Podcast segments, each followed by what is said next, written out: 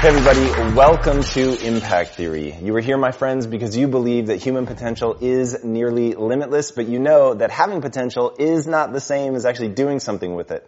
So our goal with this show and company is to introduce you to the people and ideas that are going to help you actually execute on your dreams.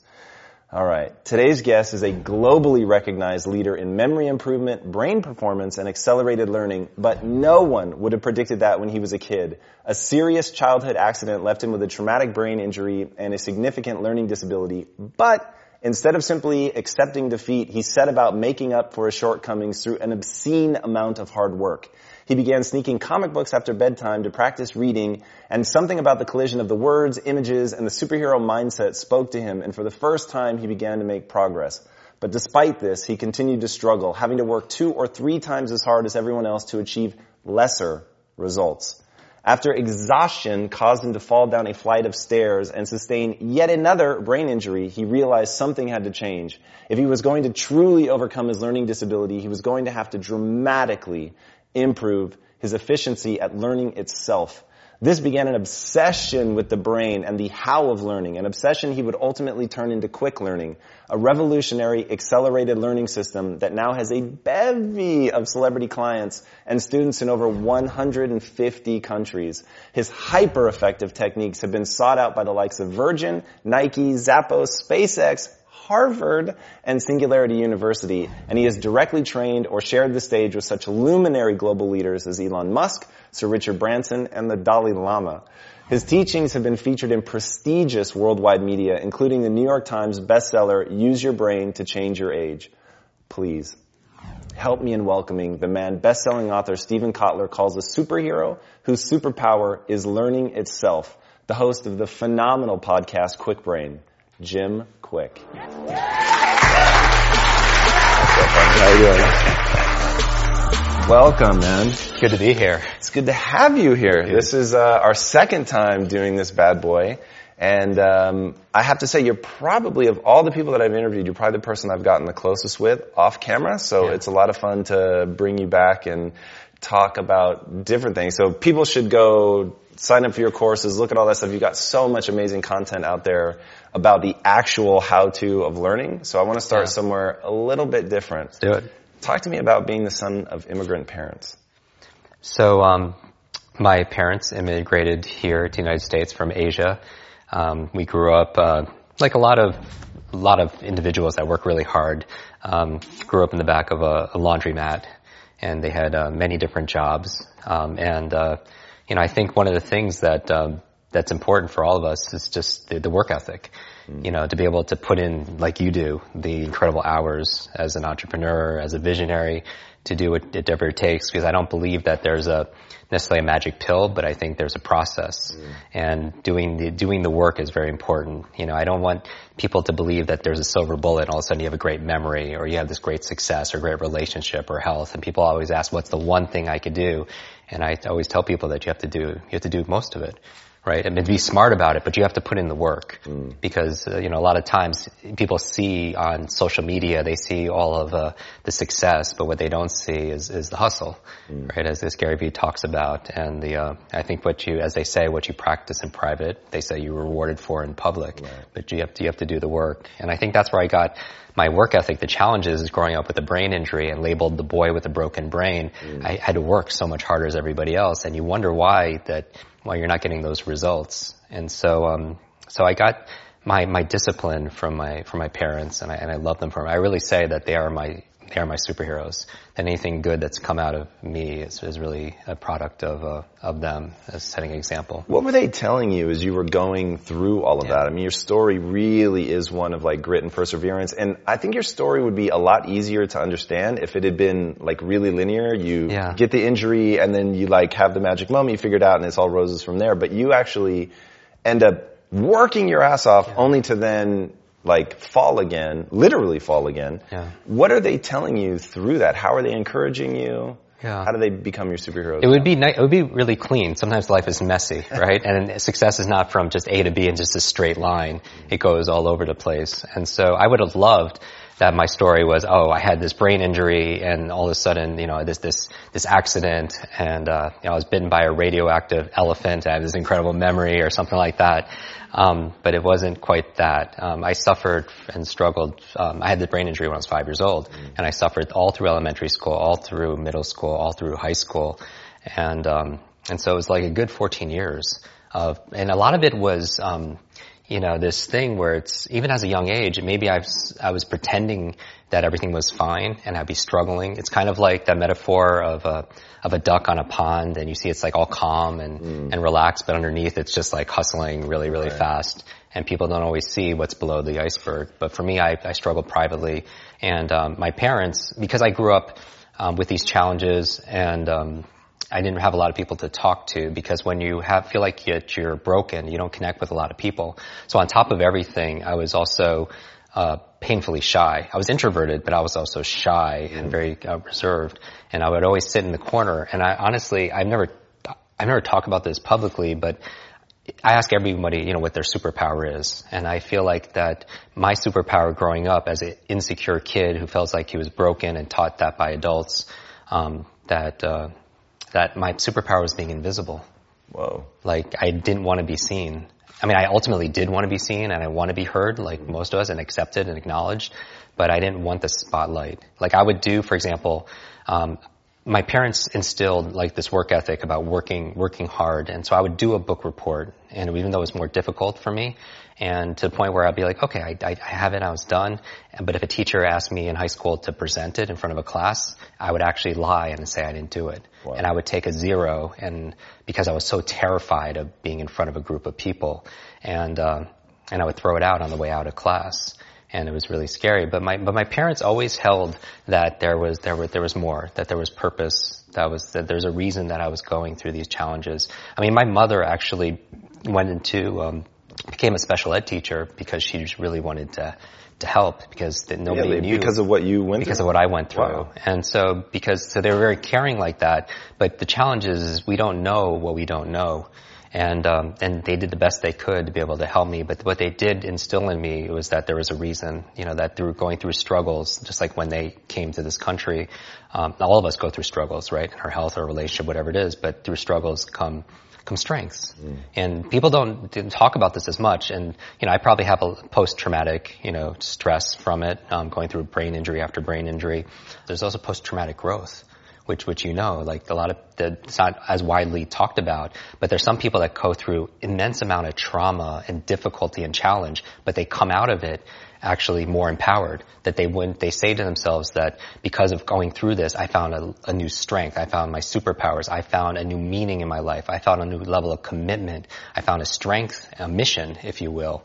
And they wouldn't, just a lot of them attest that they wouldn't trade that experience no matter how painful it was at the time for, for anything. And, and I, and I find that growing up with reading challenges, and you know, I couldn't read for an extra three years. I pretended how to read. Whoa, um, you know, and, and it's it's like um, it's like the imposter syndrome. It's like they have this image of how they want to be projected to the world, mm. and then they have this image of what they fear they are, right. and then they have their real who they are. But um, I think a lot of people are suffering and overloaded and overwhelmed, and they're depleted because they're trying to hold these images in place, mm. you know, and and and then be themselves also as well in different contexts. So that's why I, I love you because you are the same on camera and off and there's there's a congruency, there's an authenticity that's there, um, and I feel like a lot of people expend unnecessary amounts of energy trying to hold up this image of their ideal self to the world, and they have this image that they fear so it's going to be revealed to somebody else. And so, growing up as a kid who couldn't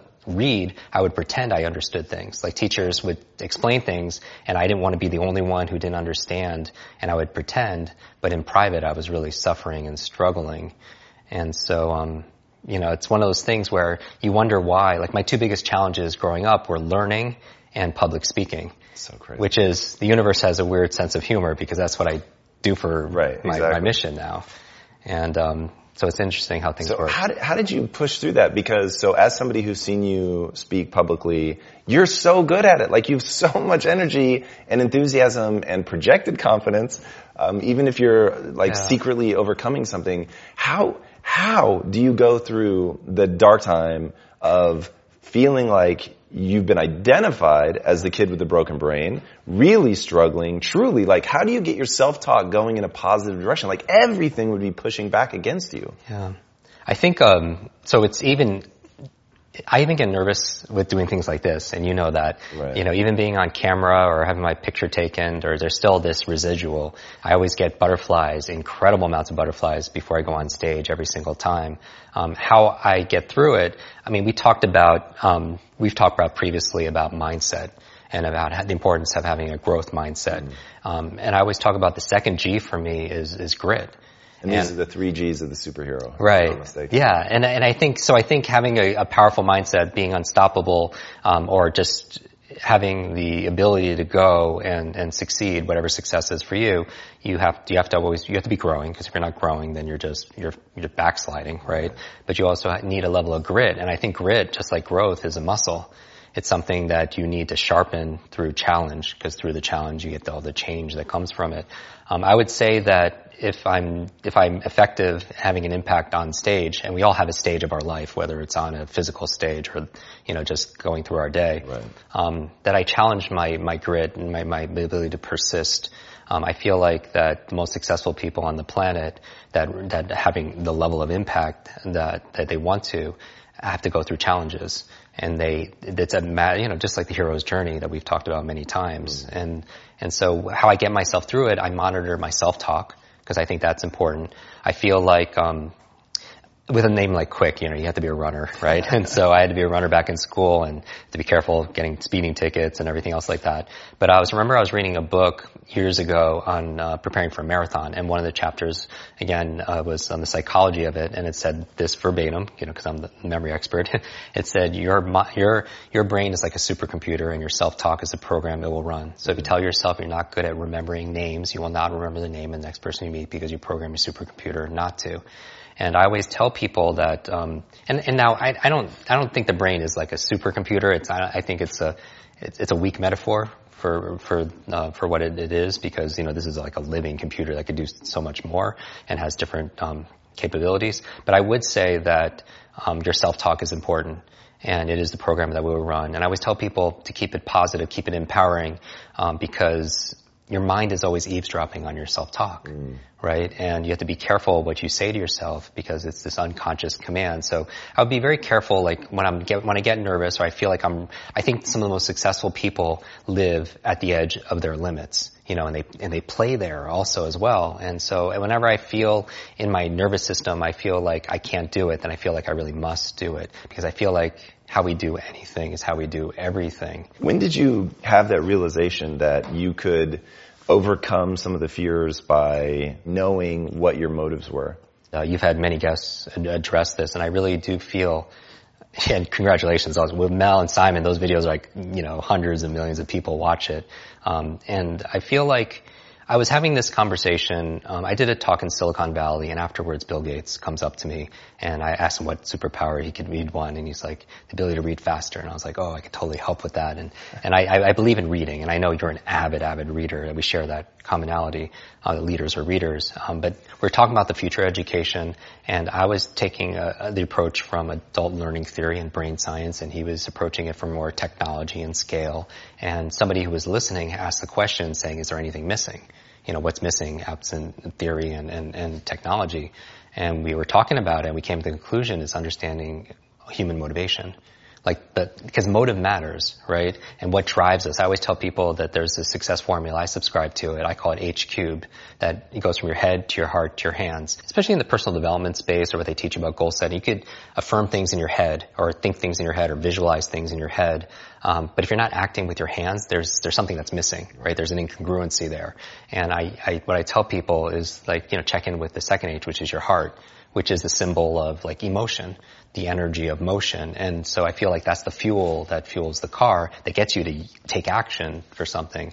And I do believe what got me through it is figuring out what my why was, right? I don't want people to suffer the way I did. If I could do anything about it, for me, it's like no brain left behind right? Because I, I live with that identity for so long. And I, my, my message to people, whether it's on stage or on the podcast or anything, is that, you know, we are more than what we're demonstrating, that we've been sold this lie, that people are taught through school. Like when I do these demos and I on, on stage memorize 100 names and words and numbers forwards and backwards, and, it appears effortlessly.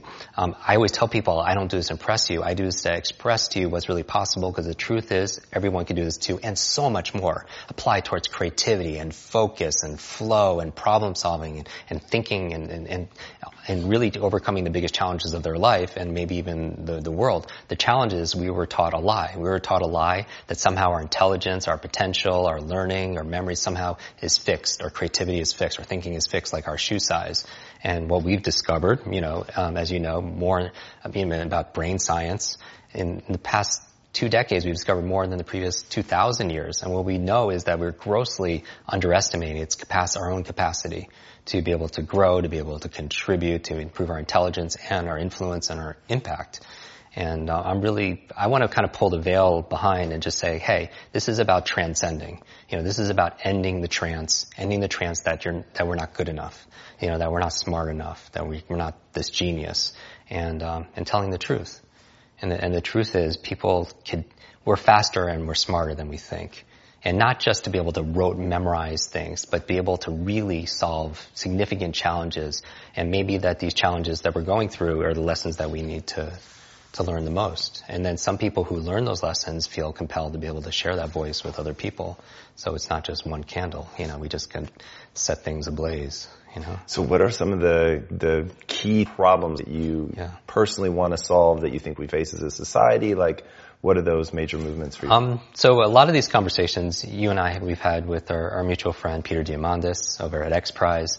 Um, I was at the very early stages of their education literacy prize mm when they first launched it, and um, and so I think for for me, um, my my platform is is, is education, um, and I feel like that growing up if anyone who's watching this feels like they're overloaded, overwhelmed, and they can't keep up, I always tell people that I don't think it's completely their fault.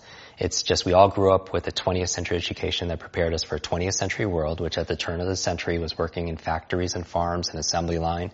And our education system was married to that. It was assembly line, one size fits all, um, cookie cutter approach towards education, teaching us things about what to learn, math, history, science, Spanish, but all things we could find online nowadays, right? Mm-hmm. So what do you need to be able to regurgitate that information for? Um, but it wasn't, it was about what to learn, but not how to learn and you know how to think for yourself, how to solve problems, how to be creative, all the things that you can't outsource to, you know, to like automated or technology or you can't outsource to Asia. You know, our, our value in this world is really our, our creativity, right? Because that's not something that's easily outsourced. Our ability to create value, be creators, take our vision and turn them into reality, take the invisible and make it visible. But where are the classes on that? Right? On how to be able to live your, your best version of yourself. That's why I love this and the conversations that we have and the conversations that you're bringing out to the world because nowadays, you know, we live in this, see, here's the thing.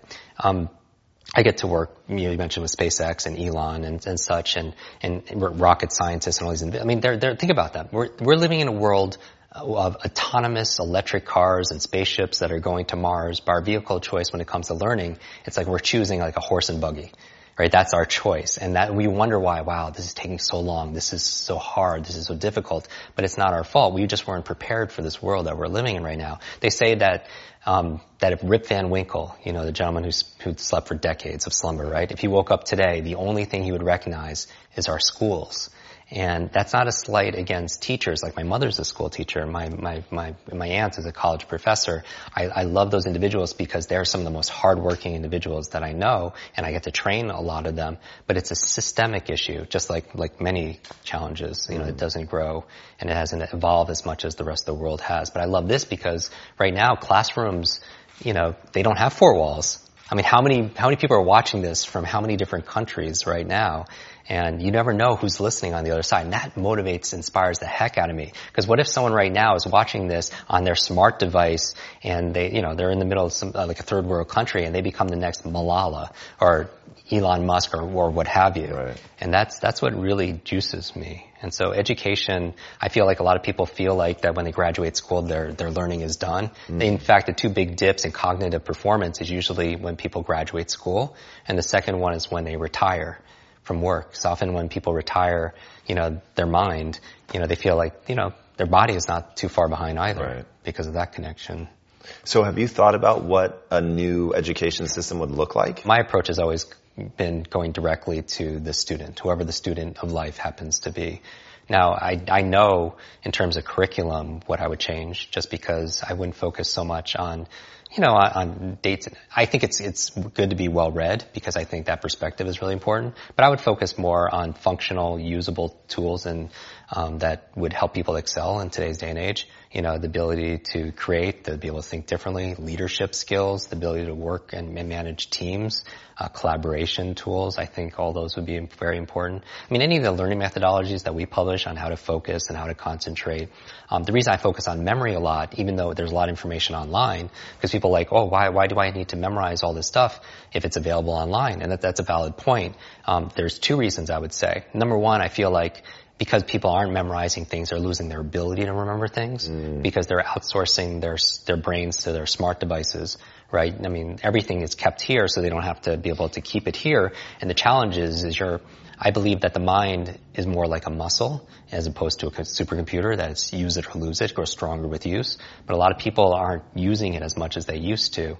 And so, because think about it, before technology, how would you have to remember personal history and all your lessons? You would pass it around like, you know, share it over with stories like this. And that's why I love, I love this kind of context. There'd be a fire here and we'd be sharing this and it'd be part of like who we are. And um, I feel people are losing that ability. So I think storytelling is so important to be able to teach, right? Interpersonal skills, right? We know that IQ is, is kind of, it's erroneous, right? This idea where you have a number and it's yours for the rest of your life and it's fixed and it can't move and it accurately describes your value in society. I think that's flawed. I think that we have multiple intelligences. Like, so generally in the United States, we reinforce two kinds of intelligence. It's like verbal, linguistic, and mathematical. Like mm. growing up, that was like the SATs. It was like verbal and, right. math, right? And if you're not good at either one of them, it's like, hey, this is, that determines whether or not you go to a school and everything else like that. But what about like interpersonal skills? I mean, that's got to be at least as important to be able to your ability to connect with individuals, um, like which you have in spades. What about like in, besides interpersonal skills? What about intrapersonal skill, like just self awareness? Mm. Because I, you know, as Gary Vee talks about, I think self awareness is a superpower. Like awareness of yourself, like your your own condition and what motivates you, what drives you, your own beliefs, identity, your Do you think values. that can be cultivated? I feel like I think so I do believe in a combination of nature and nurture. I do believe people are born with a certain level of talent, but as the as you know, it's cliche, but it's also true that that um, that hard work will be talent if talent doesn't work hard, right? right? So I do believe you could refine and train this. I think when it comes to children, that you, it's harder to model and, and manage behaviors, like getting them to do something or stop doing something. But I think what we could do because of children growing up, um, they're incredibly um, you know, they have their mirror neurons and their ways they're imi- they learn through imitation and such. I feel like that they'll, it's what's easier with modeling uh, or or being good role model for kids, and and this goes for coaching or any kind of you know relationship with a human being is really to be an example and really sh- instead of model of of trying to manage certain you know micro behaviors like the thousands and hundreds and thousands of different behaviors that your team has or your, or your children have, I would say that it's it's be better to really focus on um, communicating like the values, right? You said that behavior is belief driven. Is that mm-hmm. what you're, is that what you mean? Like mm-hmm. focus on giving them the belief system the beliefs and, and the values. Like I feel like in order people to transcend, to be able to, to end the trance, right, that we talked about earlier, that a lot of people are just trying to change a lot of times. Like I just did a podcast on habits,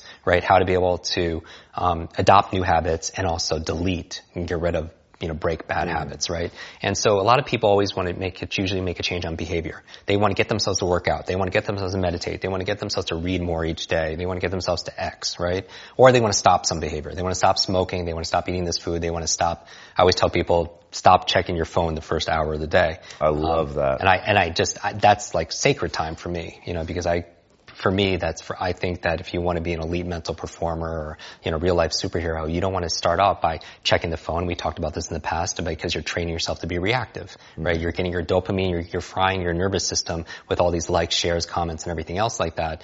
Um, that You've said, if I'm not mistaken, you sell your sovereignty. We do. if you start by checking your phone. I love that so much. Because you're reacting and firefighting to everyone's, like, well, everything everyone wants. So you're not really setting, you're not living, you know, it's, you've heard this many times, right? If you want to, you, you, you win the first hour of the day to win the rest, you know, you win, mm. win, win the day, right? And so anything you want to stop. So like say you want to stop checking your phone, right, in the morning, then there's certain, like that's a behavior, right? But there's so many other elements to be able to change because some, most behaviors don't stick, right? And so like when I'm thinking about when I want to transform or transcend or make a real positive change, I'm looking at all the other areas of ourself. So I'm looking at, for example, our environment. Are, are people setting up their environment to win? At, at a, no, so, so change doesn't just happen at this level of behavior, but what you have to change the environment. So for example, if you want to stop eating a certain food, it helps to be able to have not that not have that food in your home, mm. right? So you change the environment. If you want to read more, it helps to help set up your environment where you have the books readily available, where you're going to read it because they perform, you know, how I, how I approach habit change is this area of motivation and this trigger, right? You want to trigger it to help remind you to do the behavior, mm. right? So are you setting up the environment in a way that triggers the behavior that you want? But not only the, the, the, the environment is like the when and the where, um, but it's also behavior is also the capabilities because a lot of people want to change a behavior but they're not training in the abilities. What i love a, a, lot about your work and your passion is the area of being able to like ability those acquisition. Mm-hmm. new abilities for yourself and also that could also benefit the rest of the world but most people aren't training those habits and those capabilities. But also another level of change that we need to address. Let's say everyone someone's watching this and they have a thing that something they want to change um, and it's not it's not sticking then maybe it's not it's the environment. Maybe you could check about your habits but maybe it's your beliefs and your values. Some people will not get themselves to read every day because they don't value reading every single day, right? Some people won't, let's say the behavior they want to change is, you know, we did a podcast on how to remember names. I could teach them step by step on how to remember the name of most people that they meet, um, yet they won't do it because they don't value it, or because that's not important to them, or they don't believe that they can right? Just like we talked about earlier, saying your brain is like a supercomputer mm. and, you know, your self-talk is a program to run. If you tell yourself not go to remember names, you will not remember the name of the next person you meet because you program your supercomputer not to. They don't have a belief that enables that. So when I say all behavior is belief driven, if you want to do this behavior, whatever it is, journal, whatever it is, then you need a belief that allows that to happen because you, that's the program that allows it. So how do you get that belief? Because you're going to feel like you're faking it. Right. And that's where most people stop, right? They, they think, okay, I get it. I hear what Jim is saying that if I am able to shift my belief, then I can get a different behavior, but I don't believe it. Yeah. So now I'm just sort of faking it. How do you help people overcome that? Right. And so you, I mean, so some people approach it like they, you know, this quote where they, they fake it till they make it, right? right. Um, so my, my thing with belief is, like when I do trainings in groups or, or online, my, my favorite way of changing a belief is getting them to do something they never thought they could do because it opens up another possibility. Like it's, what?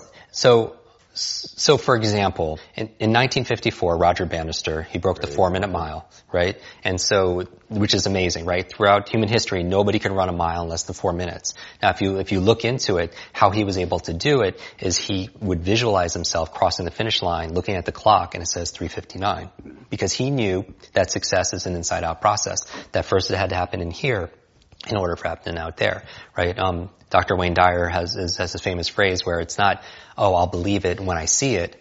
It's like, I'll see it when I believe it. Right. Because it's the opposite, right? And so I, I always like modeling the outliers where most people kind of just like, kind of dismiss them. I was like, well, what's, what's going on there that allows this person to get this kind of result, right?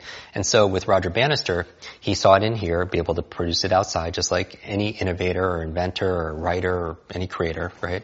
But what was interesting is after that, what happened? Nobody could do it from the beginning of humanity. All of a sudden, one person does it. What happens after that? Everybody. Yeah, everyone starts doing it, and so that's the thing. Now, what, what what happened? Was there a big change that year in you know training methodology and nutrition, or no? It was a change of belief, right? right? Because the belief back then was if you ran a mile in less than four minutes, not only would you die, it was your heart would explode in your chest And like, think about, like, that would, and I'm a runner, right? That would keep me, not just running, that would keep me from running for that would keep me from running, period. Right. Right? And so, my, my thing is like, that was a change of a reference. I was just, that shook up a belief. So my goal with people when it comes to learning is get themselves to do something they never thought they could do. And then it opens up another possibility. It literally opens up their, their nervous system for something, what else could be mm. possible. Now, I would also say that it all plays together where it's not easy necessarily just to change a belief overnight. Um, now that could be a belief because it's like a meta belief about what beliefs are. But people, there's there's technologies like Inception, right? Like a dream of a dream of a dream. Um, but I do believe that we have more we have more power to influence our thoughts and our beliefs. And so there are a lot of tools and techniques out there that are resources. Like when I grew up, I, you know, we, we, didn't have any, we, we had no money, right? I had no education because I was a very learning challenged. I didn't know any, anybody, right? So I feel like it's not, when people are, that's where they'll go though. When they, when they, when there's a gap, stop gap between where they are and where they want to be, they'll say, oh, I don't have the money or I don't have the education or I don't have the intelligence, I don't have the network or anything else like that. And, you know, what, what you know as for all incredible success you've had and the value you've created for the world is that it's not about resources right? Because we know a lot of people who who didn't have any resources that were able to impact the world. Um, it's about our internal resources. And what I'm saying is optimizing our environment, optimizing our behaviors, our capabilities, our beliefs and our values, and our identity right? That at the highest level, our identity, because you can't just change your belief or your values or your behavior even if you don't believe you're that kind of person. You know, that's why I kind of always go to the superhero mythos because I, I want people to, to claim that identity. I call it the superhero you, that version of ourselves that we're not waiting for Superman or Batman or Wonder Woman. It's like you are Wonder Woman, you are Batman, you are Superman. It's just we, we have to commit ourselves to be able to unleashing that. Dude, I'm a huge believer in identity driving behaviors. Um, I have a hard time explaining to people though how to yeah. adopt a new identity. How yeah. do you, how have you done it in your own life? I think that's the best. Yeah. I mean, my identity, I mean, obviously this is a, a work in progress, right? Um, I would say that I would start with the, they, they call it the two smallest word, words in the English language, but they're the two most powerful words in the English language. It's I am, right? I am, because whatever you put after that determines your destination. Mm-hmm or your, your destiny, right? And I think your identity is who you believe you are. And I feel like when we're talking about playing to the edge of our limits and really playing there and living in that place where we're stretching, you know, I do believe, and I get inspired every time I see your Insta story, you're like, it's like 4.30 and you're working out, you're doing your, your, your work, but that's who you are, right? You don't have to fight it because you can't imagine yourself not doing that. And that's the level of, that I, that I think is what's most important. So I would think about going through an exercise, and I've done this with friends. I've had them sit, or in groups, we do these conferences and such, and I find, I, I have people pair up with someone they don't know, and what they're gonna do is, they're gonna do an exercise, I am, and they're gonna talk about, they're literally gonna fill in the blanks for three minutes until I call time. Wow. So you have to go like, and you could do this right now. Like if you were to fill in I am blank, like I would say, you know, I am a student, I am a teacher, I am a son, I am a, you know, all this. And, right. but eventually I'll get to a point where I don't know what else to say. And that's what the real interesting answers come out of, right? Because it's a great way for networking and knowing somebody else. But it also shows us this really big tapestry of our life to the point that we've gotten to right now where we, could I relate to these aspects of ourselves? And I think it's a nice exercise when we talk about self-awareness being a superpower, really knowing who we think we are. Because if we don't believe that we're a public speaker or we're a great parent or we're a great learner or genius, then we'll never be able to reach our full potential because that will always be the ceiling that we bump up against. And also, you know, when I'm talking to individuals and I'm interviewing them on, on our podcast or just talking to individuals like this, I would be thinking about, especially high performers, because I think that genius leaves clues, and I believe that it can be replicated if you're willing to put in the, the work and the learning and the, discipline to be able to do that. Then I want to know, really, I want to know their beliefs. I want to know what they value. Because if I don't know that, if I'm just working on step-by-step hacks and everything else, it won't stick mm. because it's missing a huge part. So I want to model like their behaviors, their values, values, their beliefs, and also who they think they are that allows them to do those, accomplish those amazing things in their life. And what are some of the clues that genius leaves? So it's interesting when I'm talking about these levels of change, right? The identity level is the who. Mm. Right? You know all the, the, five W's and the H we learned back in school. The, the identity is who somebody is. When we're talking about beliefs and values, that's the why. Why they do what they do. When we're talking about capabilities, that's the how. Right? That's the habit, right? the skill acquisition. When we're talking the behavior, that's the what, the what they're doing, right? And then when we're talking about environment, that's really the where and the when.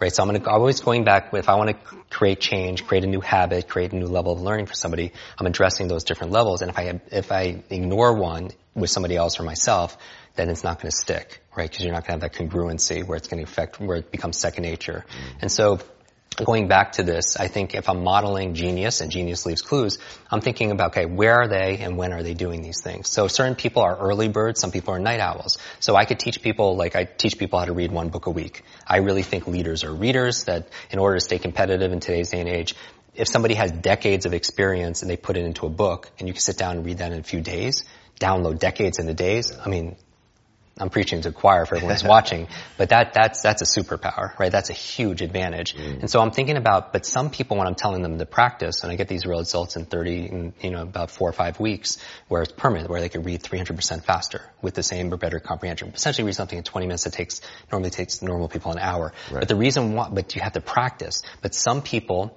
will practice at inopportune times of the day and they won't get the same results. So part of it is a self-awareness, knowing your, what they call your chronotype, when's the optimal time to do this. Like for, depending on your body type, there's certain times of the day it's better to work out. There's better times of the day to be able to make love. There are better times of the day to be able to read, to check email, to ask for a raise. So I would think about like if I, geniuses found, find their element, their sweet spot, and they set up their routines and their rituals throughout the day to be able to align with their time when they're most productive, mm-hmm. right? If they're not, if they don't have a lot of energy in the morning, working out is probably not as good as doing it some other time. Um, so the when and the where and setting up your environment for success because all your triggers are there that allow them. So I think geniuses set themselves up. So for example, they have their laptop, but they only use their laptop for work and it's anchored, that's part of their environment, it's anchored to get them into flow states to be able to write or be productive. They don't use their laptop to watch binge on Netflix right? They have a very, they have an iPad that they use when they do that because that's the state that they want to anchor for that. And they don't use that iPad to do work. You know, setting up your environment like your bedroom. Like we just did a whole episode on sleep hacks and how to optimize your sleep because that's a big, you know, personal challenge for me, um, for many years because I had suffered from sleep apnea. It was a breathing disorder. I stopped breathing 200 times a night for at least 10 seconds, which is the equivalent of somebody coming in and just choking and suffocating you 200 times a night. That's and so crazy. I would actually, the reason why I'm so adamant about productivity and learning hacks is because for the longest time, for literally five years straight, and you know this, eh, I've slept about 90 minutes to two hours a night total.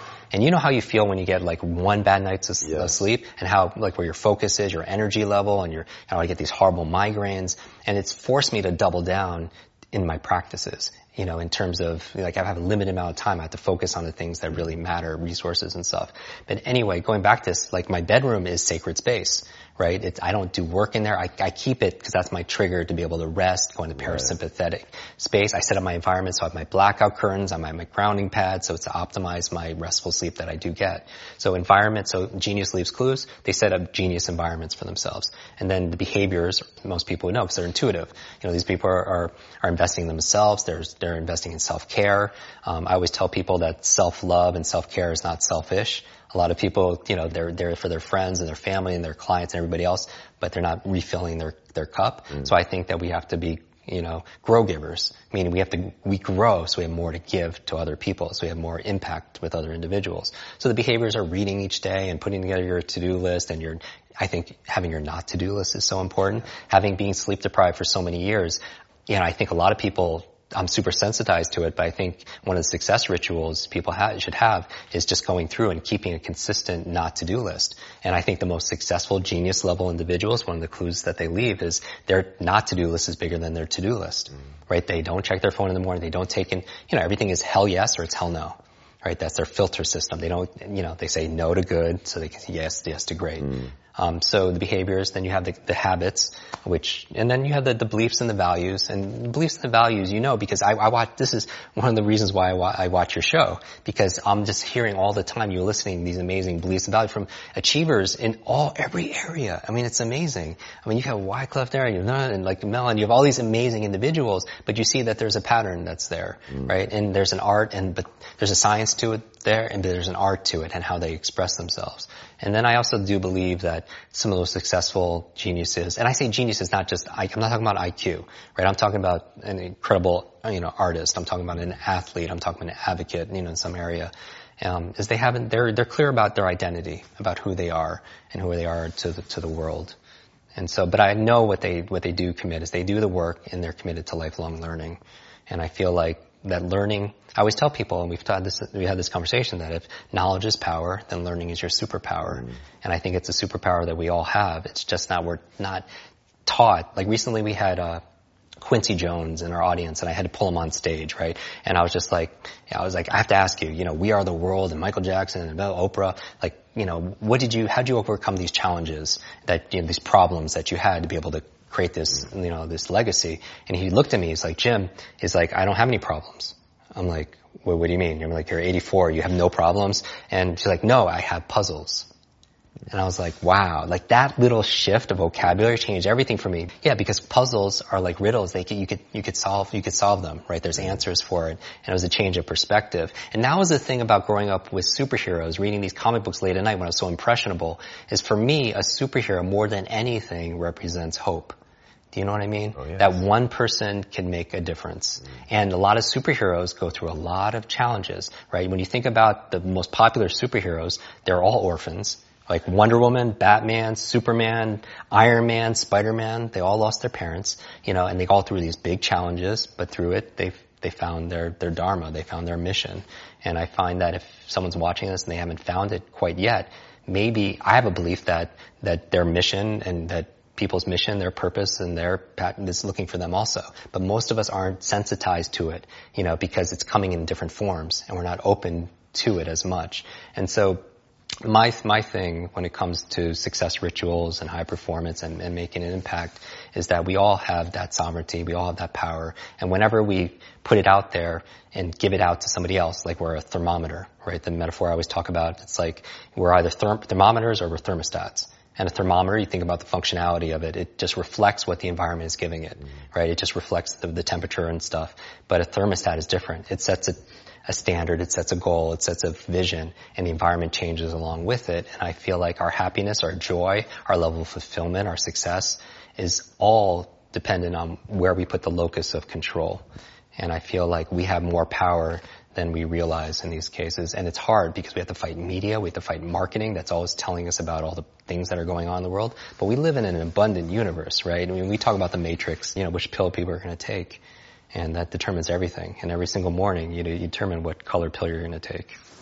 I have to say, it is fascinating to watch you deal with the sleep issue, because going into it, I wondered how your beliefs were going to play, right? Yeah. So, a lot of times, the belief will kick in, and when the problem is solved relatively easily, the belief is intact and everything is right with the universe.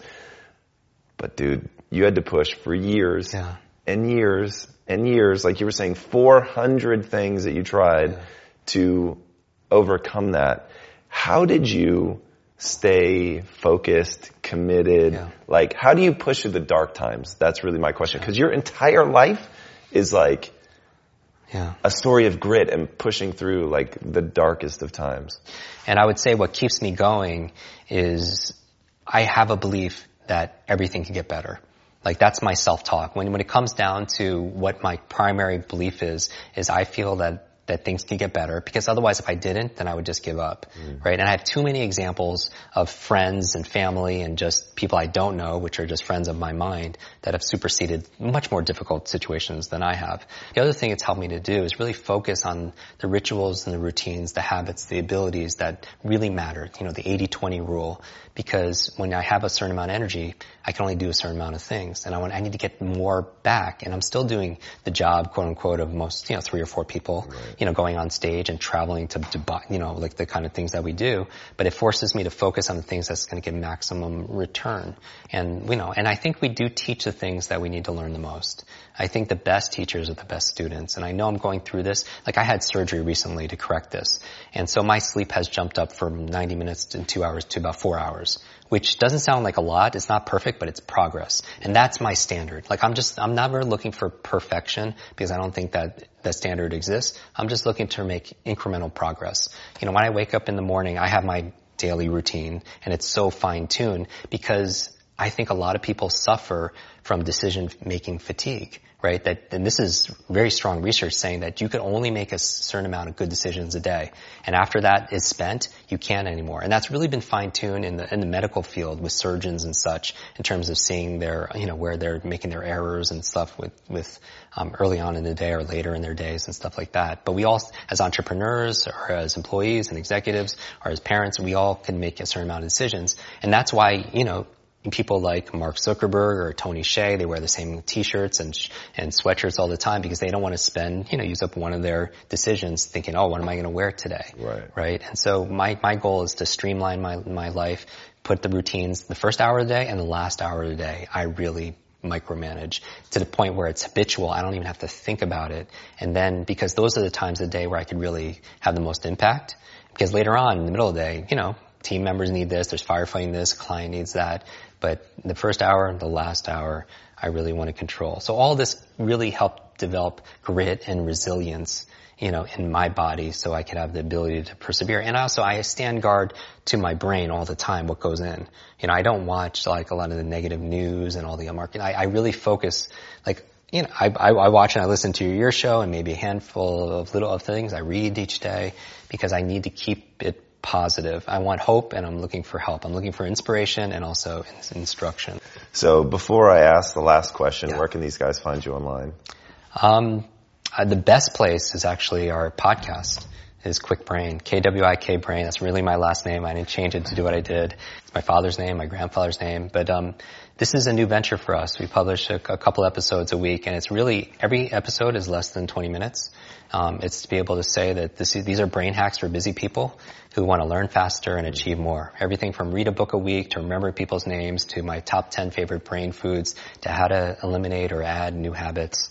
That's the best place. People go to kwikbrain.com and they could uh, join a private Facebook group there and post questions for future episodes and also download free. We give them hundred dollars worth of brain training as, as a gift. Or any social media. You know, I love our social media. Yes. So anything at Jim Kwik on Twitter, Instagram, or uh, Facebook. Nice. All right. What's the impact that you want to have on the world? What is the impact I want to have on the world? So our team doesn't, we're, we're small in people, but we're really big on purpose, like yourself. Um, we don't measure it in billions of dollars, but billions of brains really light me up. You know, you know, billions of brains and minds coming online, you know, being their best version of themselves. That's, that's really, that's really the mission is to change people's personal education system and, uh, how people fall in love with their brains again. You know, I think that if people want greater, that your brain, it directly controls your, your, it your levels of intelligence, your level of um, influence, confidence with people, your level of income, and also your level of impact. So we want to, we want billions of brains to come online and create a world collectively that um, the future generations could really um, thrive in. I like it. Yeah. Brother, thank you so much for coming on the show, man. Amazing. Guys, this is somebody who has a degree of um, being a tactician that you have to see to believe, to know that he started out truly with a learning disability and didn't just claw his way back to normal, becomes one of the most world recognized experts in the field of cognitive improvement. It's literally one of the most amazing examples of grit, perseverance, and a strong mission of knowing why he's doing what he's doing and wanting to give back and using that desire to help other people as a way to push through the dark times. And man, like this poor guy, the number of times that he's had to redouble down, come back to his belief system and continue to push through. Um, when he and I first met, he was really at the beginning of his journey of struggling with um, the sleep problem and knowing him socially first and then hearing the private struggle that he was in, it was a really interesting time to ask, how does this play out? Is this somebody that really is going to walk the walk and keep pushing and do the 400 things that it takes to actually see incremental improvement? Or is this going to be somebody that ultimately taps out and that belief ends up getting choked? um, just by the unrelenting nature of the problem, and to see him continue to push for years and years, and really come out the other side and be in a position where he's able to, through the things that he believes, through his behaviors, through his identity, continue to push through even when I think the vast majority of the world would give up is just speaks to why he's been successful in this arena um, for so long and at such a level. It's absolutely incredible to spend time with you, man. Thank you so much for coming on. Guys, check him out. You won't regret it. And if you haven't already, be sure to subscribe. And until next time, my friends, be legendary.